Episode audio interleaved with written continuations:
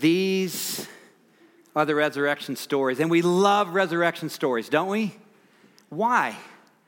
Why do we love these kinds of stories so much?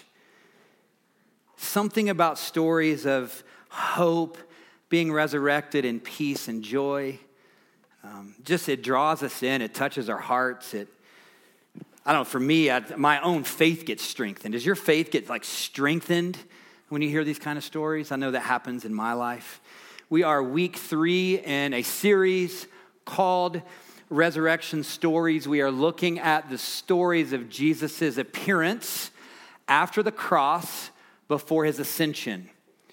Uh, three weeks ago, John 20, Mary Magdalene, I looked at that story two weeks ago. Jody, the other women involved in the story. In John 20, John speaks specifically about Mary Magdalene. In Luke 24, where we're going to be today, uh, Luke tells the story. There's a lot more women there, and Jody spoke about the other women two weeks ago. Today, I'm going to pick up from that story in Luke 24, the, uh, the road to Emmaus story.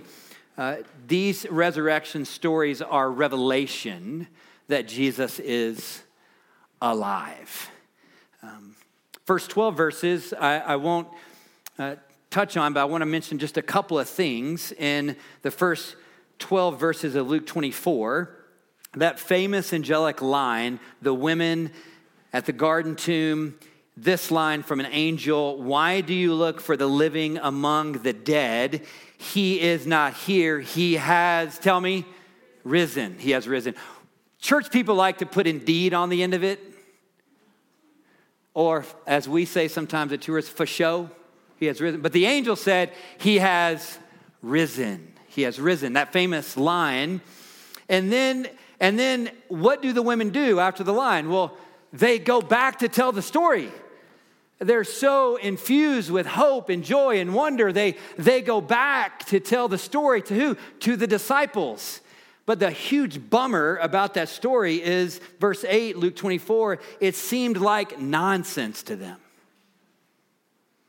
These are the, these are the 11 now. Judas, is, Judas left, Last Supper, John 13 to 16, we know that story. The 11 and other disciples. They go back and they say, Jesus wasn't in the tomb, and an angel was literally there, and he said, he is not here, he has risen, and no one believed him. Huge, huge bummer. Would you guys agree with that? They were so stuck in their fear, which cast doubt in their minds, and it seemed like nonsense to them. And two of the disciples that were there, that heard the women's testimony, leave Jerusalem and they walk the seven miles to their hometown, which is a place called Emmaus. Hence the famous story, the road to Emmaus, two disciples walking home, doubting, struggling, afraid, wondering. I love this story in the text. We're going to kind of piece it together uh, bit by bit. So I'm going to pick up after the women had proclaimed the testimony it seemed like nonsense to them. Cleopas and his buddies like, well, I guess we should just go home. And so they walk from Jerusalem back to their hometown. Verse 13, now that same day, the same day, the first Easter Sunday, that same day, two of them, two of the disciples, were going to a village named Emmaus, about seven miles from Jerusalem and they were talking with each other about everything that had happened. And as they talked and discussed these things with each other, Jesus himself came up and walked along with them. But they were kept from recognizing him. And he asked them, What are you discussing together as you walk along? Can you, uh, can you believe, like, uh, Hey guys, what are y'all talking about? What's happening here? Jesus himself. If you don't think Jesus has a sense of humor, pay attention to the story. It just gets better from here. What are you guys talking about as you walk along the road? And they stood still, and their faces were downcast. And one of them, named Cleopas, asked him, Are you the only visitor to Jerusalem and do not know the things that have happened there in the last days? And Jesus said, What things? right? I thought it was funny too.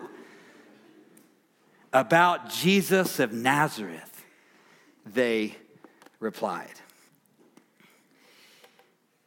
I love this scene. They're walking, talking, processing. It seemed like nonsense to them. Discouraged, afraid, all the things, tangled ball of emotion, right? Jesus following them comes up to them. Hey, what are you guys talking about? And they're like, my paraphrase, bro, bro. Or like, she's bro, she's dude. Like, are you, are you kidding me right now? Are you, are you really kidding me right now? Like, you don't know all the things that have been happening, all the things that have been happening here in Jerusalem over the last days? And then Jesus says, Well, what, what, what things? I just, I think Jesus is having a little fun here. I just, I think he is. now, here's what I want to connect for you.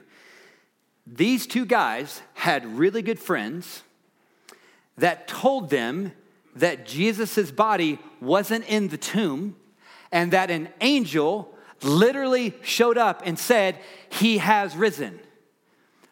Why do I make that connection? Look in, if you have your Bible open, look in verse 9. I didn't read these verses, but in verse 9, when the women go back after they were at the tomb, it says, They came back from the tomb and they told all these things to the 11 and to all the others, all the others that were there. Look down to 13. Now, that same day, two of them, two of who? Two of all the others that were there that were hearing the testimony and agreeing together this is nonsense. We're walking back home. They had good friends. They didn't believe. They, their, their good friends told them the story, and they didn't believe. And they were, and then Jesus shows up, and that whole funny scene happens. And then it says in the text that they were kept from recognizing Jesus, which makes me wonder what kept them from recognizing him. Perhaps, perhaps Jesus came back without that flowy, like product hair with some blonde highlights and the, you know, the manicured beard. You guys didn't think that was funny. Oh well. Uh, there was a picture of that in the narthex of the church I grew up in. Anyway, y'all didn't think that was funny? It's okay, it's okay. Some scholars believe that maybe the resurrected Christ, like his physical traits, were different. My, here's what I wonder. I know in my life when I am struggling with grief and doubt and fear that my vision gets foggy. And I wonder if that's what kept them from recognizing Jesus. They didn't recognize him. And that whole scene happens. We'll keep reading. Verse 19.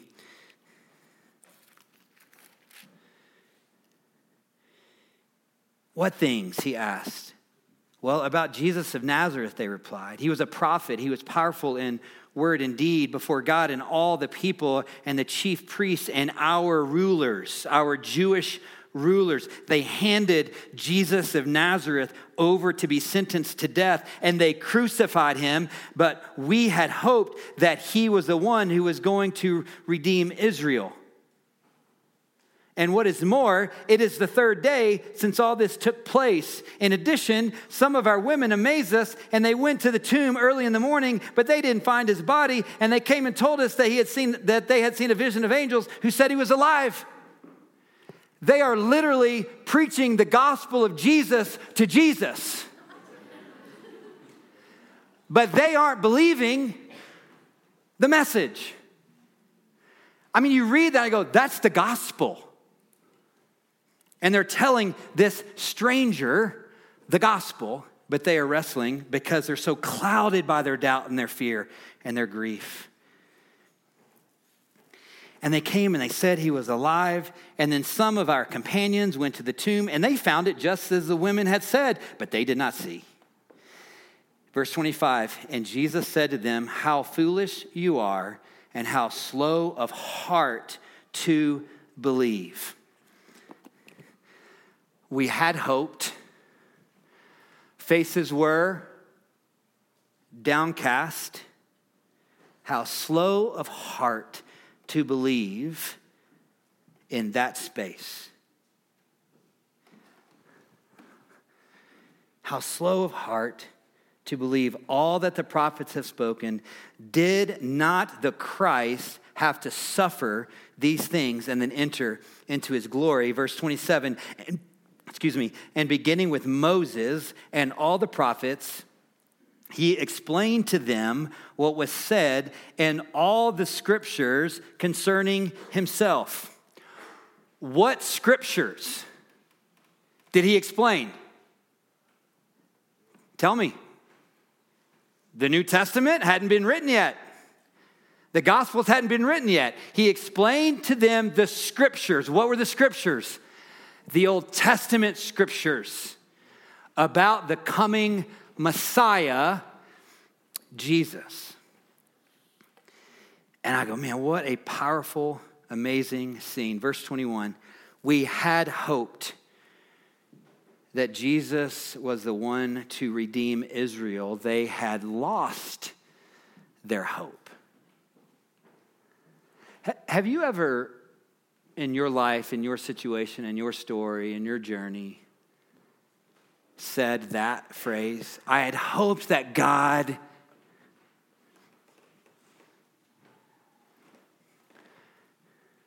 I had hoped and perhaps it's similar to this story.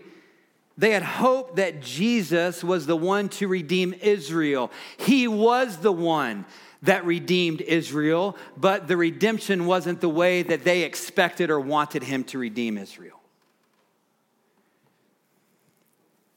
Have you ever lost hope? If you've ever lost hope,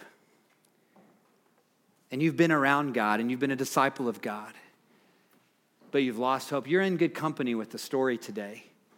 And I would say you're in good company with, with the pastor today.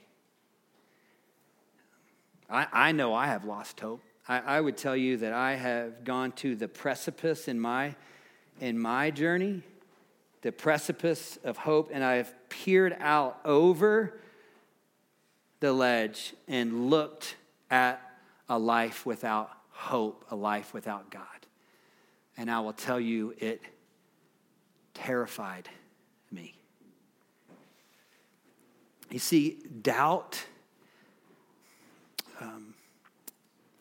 the doubt of those two disciples, they had lost their hope, their brokenness of their life.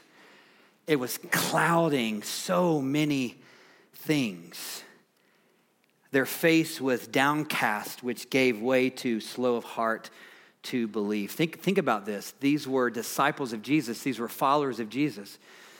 And they had missed, this is like before the cross, before the cross happened, Jesus, many times in the Gospels, would teach his disciples that he was going to suffer and die.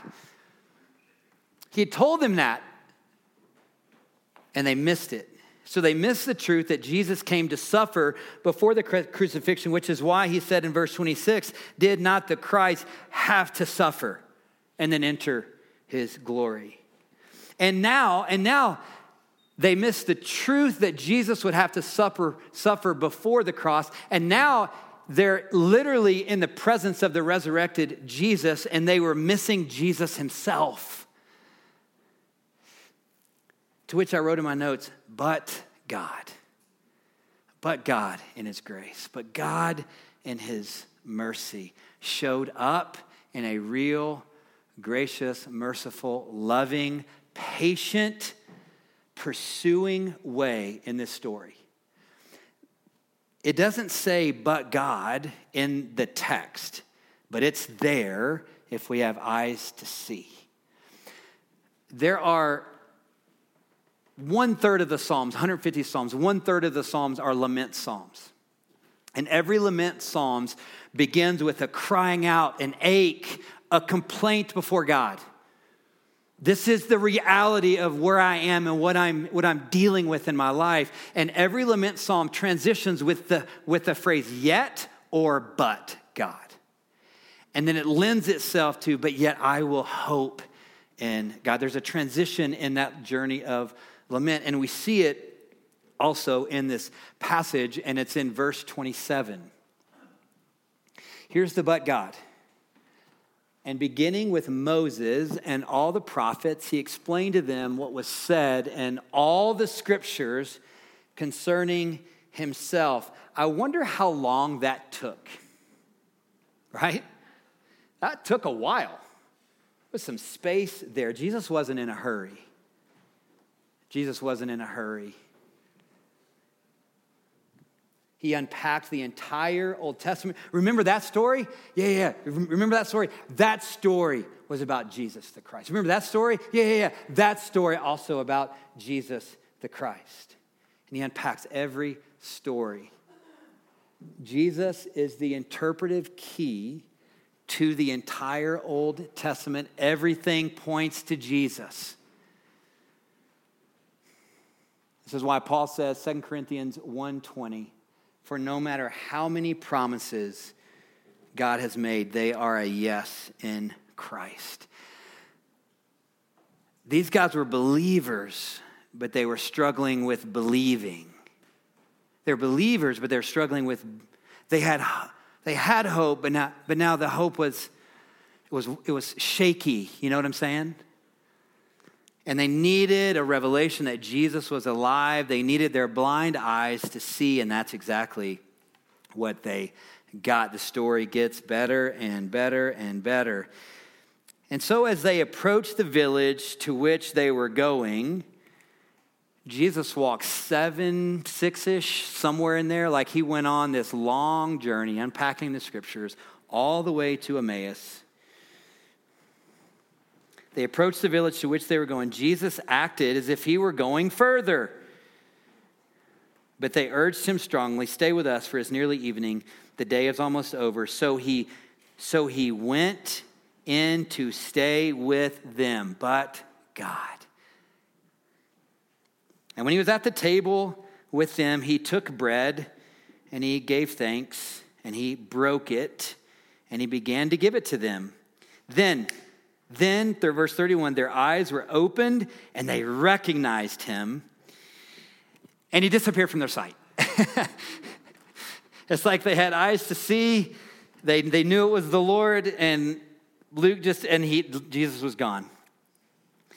And they asked each other, Were not our hearts burning within us while we talked with us, while he talked with us on the road and opened the scriptures to us? And they got up and they returned at once to Jerusalem, and they found the eleven and those with them, and they were all assembled together. And when they bust in the room, the disciples and the, the group there in Jerusalem, they were saying, they walk in the door, and this is what the group told Cleopas and his friend. They were like, It is true, the Lord has risen and has appeared to Simon. And then the two of them told what had happened to them on the way to Emmaus and how Jesus was recognized by them when he broke the bread. I mean, I wonder, I notice that they saw Jesus when he broke bread. Did you catch that in, when I was reading it? But I wonder what happened that caused them to see Jesus. John 6, Jesus gives one of his famous I am statements. There's eight I am statements in the Gospel of John. John 6 is one of them. I am the bread of life. And if you come and if you believe, you will not be hungry, you will not be thirsty again. Maybe that, maybe that. Um, I don't believe that Cleopas and his friend were at the Last Supper but don't you think that the disciples told all that story to that community of disciples? And how he broke the bread. He goes, and he said, This is my body broken for you. And this, this cup is a cup of the new covenant. It's my blood poured out for the forgiveness of sin. Like, don't you think that the disciples told all the other disciples about that story? They were all gathered together for three days. I don't think that's a stretch.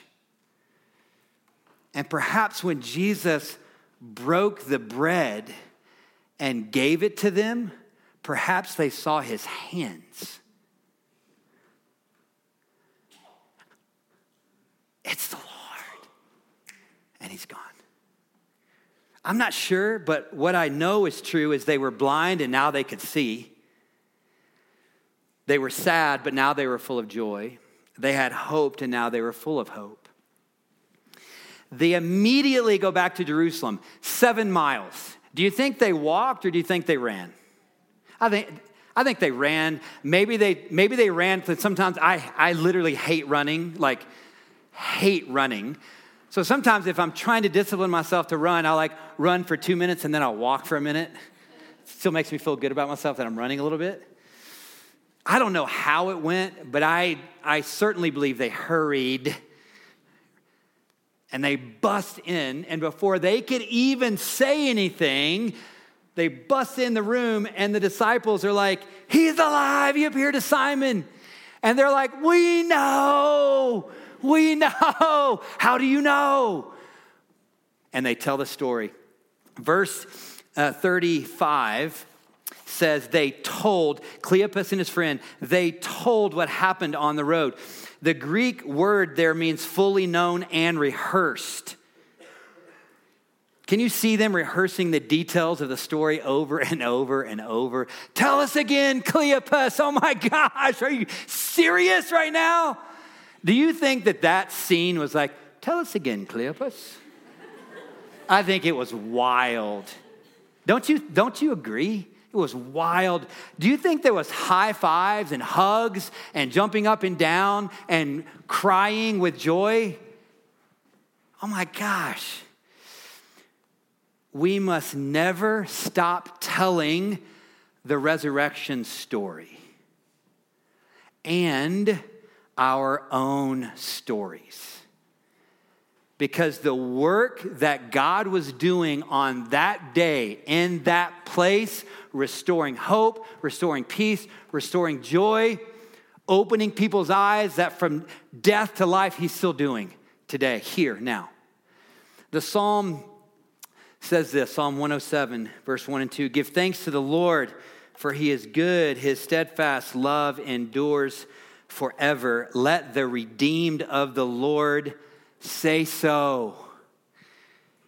The resurrection story resurrects my story. So let the redeemed of the Lord say so, who he has redeemed from trouble. Worship team, you guys can come back up. We're gonna we're gonna worship out of that story, amen.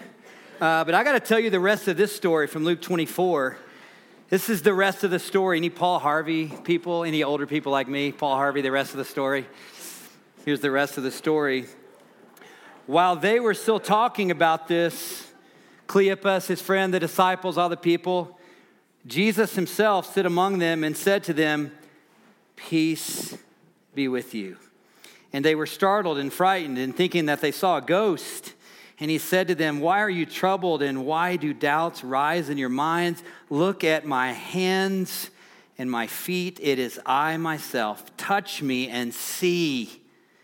A ghost does not have flesh and bones, as you see that I have. And when he had said this, he showed them his hands and feet. And while they still did not believe it because of joy and amazement, which for me just says, have you ever been in that place before where you're like, this is unbelievable. Like it's like right in front of you. It's like, oh my. It's like they were so overcome with joy, it was unbelievable. They were marveling at the reality that Jesus was with them. And he said to them, Do you have anything here to eat? And they gave him a piece of broiled fish, and he took it and he ate it in their presence. The progression of the story today, they had hoped, face downcast, right, struggling to believe. God manifests his presence in a real way.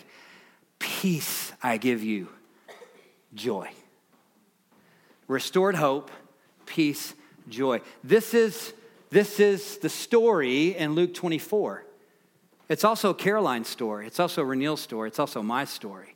I heard a song coming to church today, and I don't know who sang it. I don't know the name of it. It basically just said something like, This is not just a story. These are living, breathing testimonies. I believe it. I believe it. Who sings that? That's a fantastic song. I believe it. And I, I, I, I just, I just want to speak belief here. And I want to remind anyone here whose face is downcast who is wrestling with things like, I had hoped that God would. Where are you?